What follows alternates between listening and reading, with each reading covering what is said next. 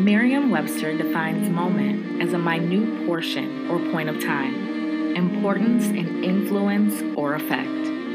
I would add that these specific points of time have the power to change our entire lives, beginning with our perspectives. They are experiences, relationships, losses, transitions, and conversations. Conversations just like the one we're about to have right now. This is Moments, the podcast. Okay, 12 o'clock? Yes. Okay, no problem. Thank you. See you soon. Thank you. Sorry about that. I'm still booking birthday brunches. Because, yep, it is still my birthday. Well, actually, my birthday was the 12th, but I've decided and officially announced that I'm going to celebrate all month. So if you weren't able to have dinner with my restaurant mandated socially distant mini dinner party of six, three of which included me and my two sons, there's no need to panic. We still have plenty of time. And if by chance we run over into August, well, that's okay too. Because every, every now and then, you need to be intentional about celebrating yourself. And for me, this is one of those times, or 31 of those times. So, like I said, it's still my birthday. And although I kicked off the festivities at the very beginning of the month and have continued to find a way to celebrate every single day, including today, what I have most anticipated and appreciated, at least thus far, is what I have come to refer to as the birthday ritual. And that took place last weekend. I know you're probably thinking, oh goodness, another Mirandaism. Now, what is the birthday ritual, Miranda Chanel? Well, I'm so very glad you asked. I've always been a big fan of birthdays. I mean, big, huge. I'm excited by the celebrations of life, being able to buy gifts, although I really need justification for that, and the jovial get togethers of family and friends. The annual creations of memories often centered around the memories we've already created. But it seemed that no matter how I tried, I couldn't quite seem to get this celebration of my own birthday thing to look the way I wanted it to look. Parties never quite turned out the way I wanted them to. Group trips dwindled down to solo endeavors, and decor always seemed lackluster to a girl who was losing the twinkle in her eye. So I stopped planning and stopped expecting a big birthday celebration each year, and I started participating in the birthday ritual. Each year for the past three years, I book a beautiful hotel suite and spend some intentional time with myself. Not just a room at any hotel, but an extravagant suite at one of the finest hotels. A suite with a view that overlooks the city, so I can take in the beauty of the sunrise, or can find solace in the serenity of the sunset. A suite with only one oversized bed, large enough for me to roll at least two times without the fear of hitting the floor. And my preference is that the suite have a jacuzzi in the bathroom, although that amenity is not necessarily a requirement. While I sacrifice so much of what I used to desire for my birthdays, maturity, one of the greatest gifts I've ever received, taught me that the most valuable gift I can consistently give to myself each year is an intentional moment for myself. A moment with Miranda. A moment for Miranda. A moment to Miranda to reflect on the last 365 days and to plan for and pray over the next 365 days that lie ahead. This ritual sounds very New Year's ish, right? Yeah, I could see how you could make that comparison. But the truth is, birthdays mark a new year. They mark a new year of life. They mark the venture into another year and no matter where you were born or what the circumstances were at the time, I can promise you that your specific birth marked a change in the life of your parents. So, why not celebrate going into another year of this crazy thing we call life the same way we could celebrate going into a new calendar year? Why not reflect in the same way, goal set in the same way, aspire and command greatness in the same way? It doesn't have to be pre printed on the calendar you purchase from the Target for you to declare your birthday a holiday.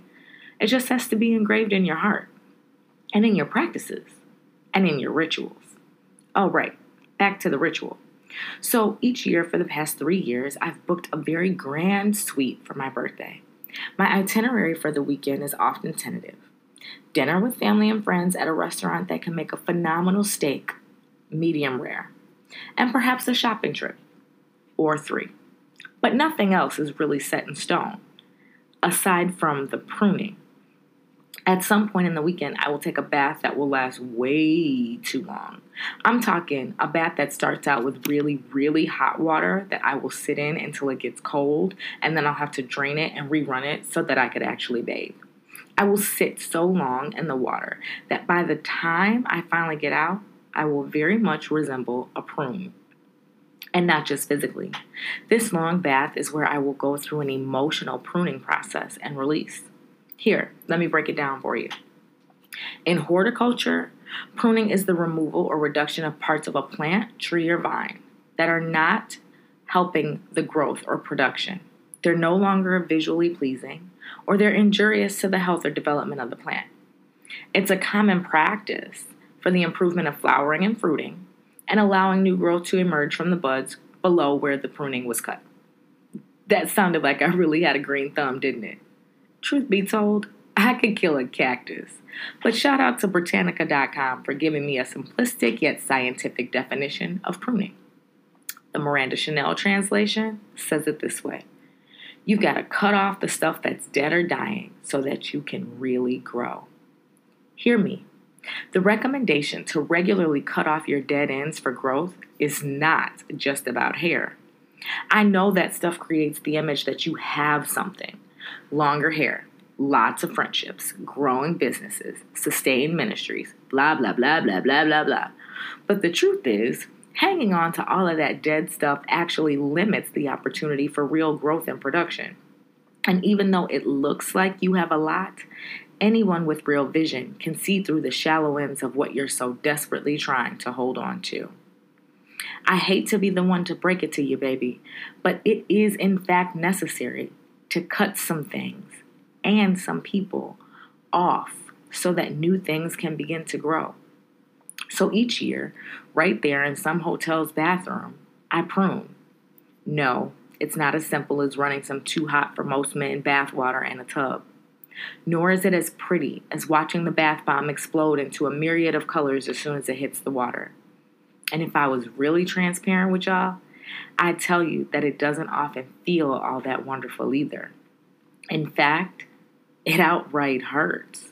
Admitting literally out loud sometimes that this person can't go into this year and this habit ends today and this relationship has X amount of days to be repaired or I'm cutting it off is painful. And it usually involves the ugly cry. You know the one where it feels like the tears are never to stop and you can't quite catch your breath. Yeah, that ugly cry. That end of the notebook when Noah and Allie are found in bed together, ugly cry. That cry you realize you can no longer fight off as Anthony Hamilton starts singing the remake of As in The Best Man Holiday. That ugly cry.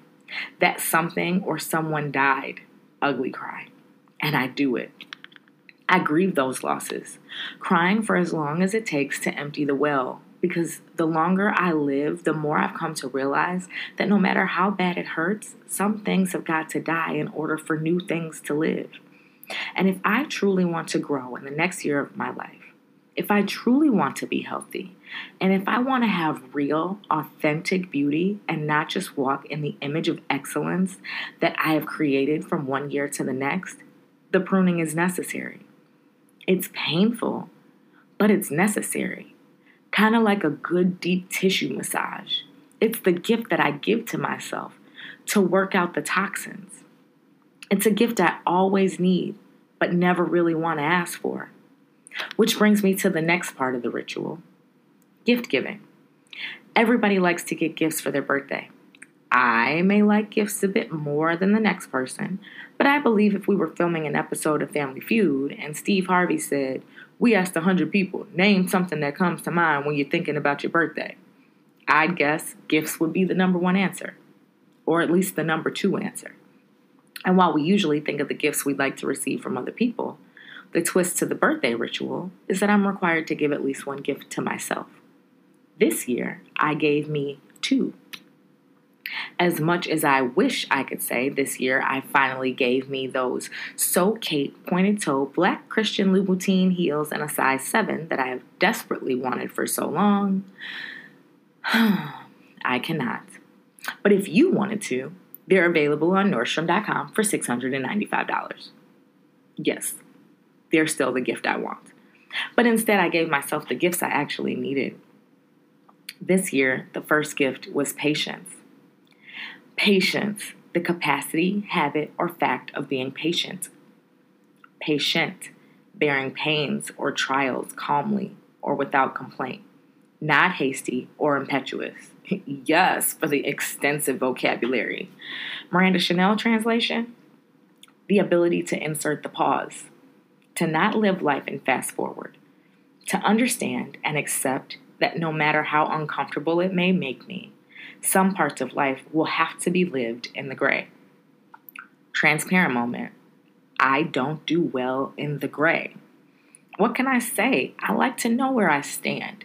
Either I'm your girl or you're not. Either I got the promotion or I didn't. Either you're coming or you're going. Either you're going to buy the red bottoms or you're not. Okay, okay, okay. No more red bottom talk. But you get my drift, right? I have many gifts. Patience has never been one of them. And can I tell y'all the real truth? No matter how nicely it comes packaged, usually I don't want it. And that's exactly why the trouble keeps showing up. Lacking the ability to find some sort of comfortability or at least endurance in the gray often leaves you, or leaves me, frustrated. Wanting to know when God's promises are actually going to manifest can cause us to miss the other lessons or blessings that we're supposed to experience along the way. Our attempts at trying to yield a quick yes can actually result in an even quicker no.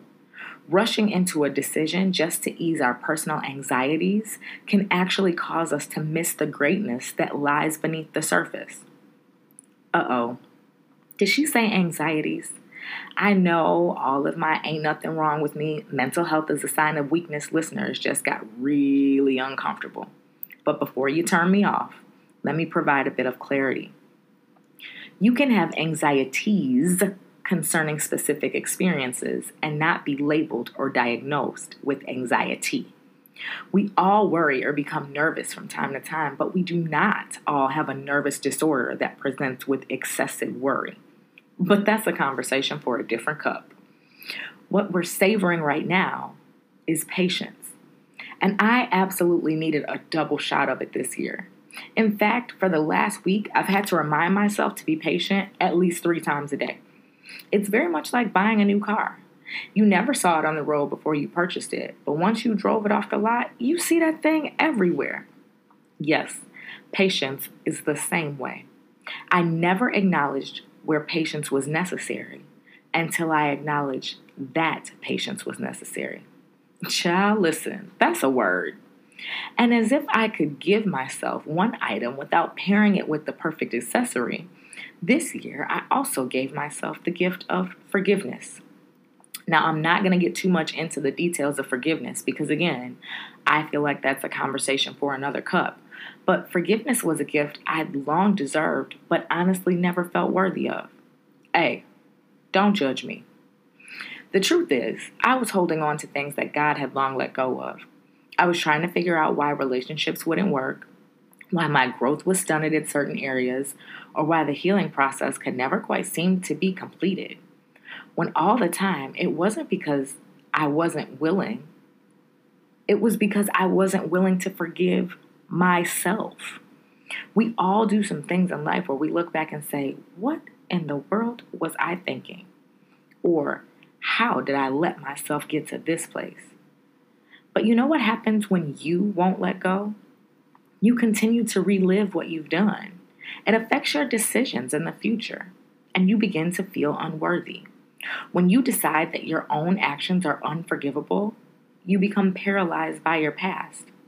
I'm no different. I'm not about to put all of my business out in this podcast, but believe that my transparency will help heal others. But in order for my experiences to be healing for someone else, I first had to, or still have to, heal from them. The gift of forgiveness allows me to own my stuff and not be owned by my stuff. And once I've done the required work, and it will be work to forgive myself, then I can become a part of the deeper process to forgiving some other people. It's more than just saying you've forgiven. It's more than accepting an apology that may or may not ever explicitly be stated. And it's so much more than the facade you put on when she, he, it comes up in conversation. If every time you think about it, you can only think about the pain, you haven't forgiven. If you're still resentful, you haven't forgiven. And if you still want revenge, you have not forgiven. Real talk. If you have any reason to question whether or not you've truly forgiven, you probably still have work to do. And it's probably best that the work starts with you and not with that other person. Forgiveness is hard. It's one of my least favorite F words, but it is powerful. It's a choice, it's a gift for you, way more than it is for anybody else. How did I even get here? Oh, okay, right, right, right, right, right. Birthday gifts. So, yes, kings and queens, it is still my birthday. And I'm extremely excited about all of the gifts this year is going to give me. Because the same expectation of release, solace, and gifts that I hold myself to during the birthday ritual, I hold this year to the other 364 days. I hold my God to those expectations every single day. Every day, I'm intentional about obtaining my peace, pruning whatever is preventing new growth, and finding the gifts that I need and desire. Every day, I search whatever it is that's been packaged, sometimes nicely, and other times just thrown haphazardly into the Target bag as a gift, nonetheless, waiting to be unwrapped. Some days require more patience to find it. Other days require a release of anger to acknowledge it. But the gifts are there if we seek them. Truth be told, even this moment is a gift, a reminder of who I am, the encouragement of who you are, a foreshadow of all that I am still yet becoming, and a glimpse into all that we can be.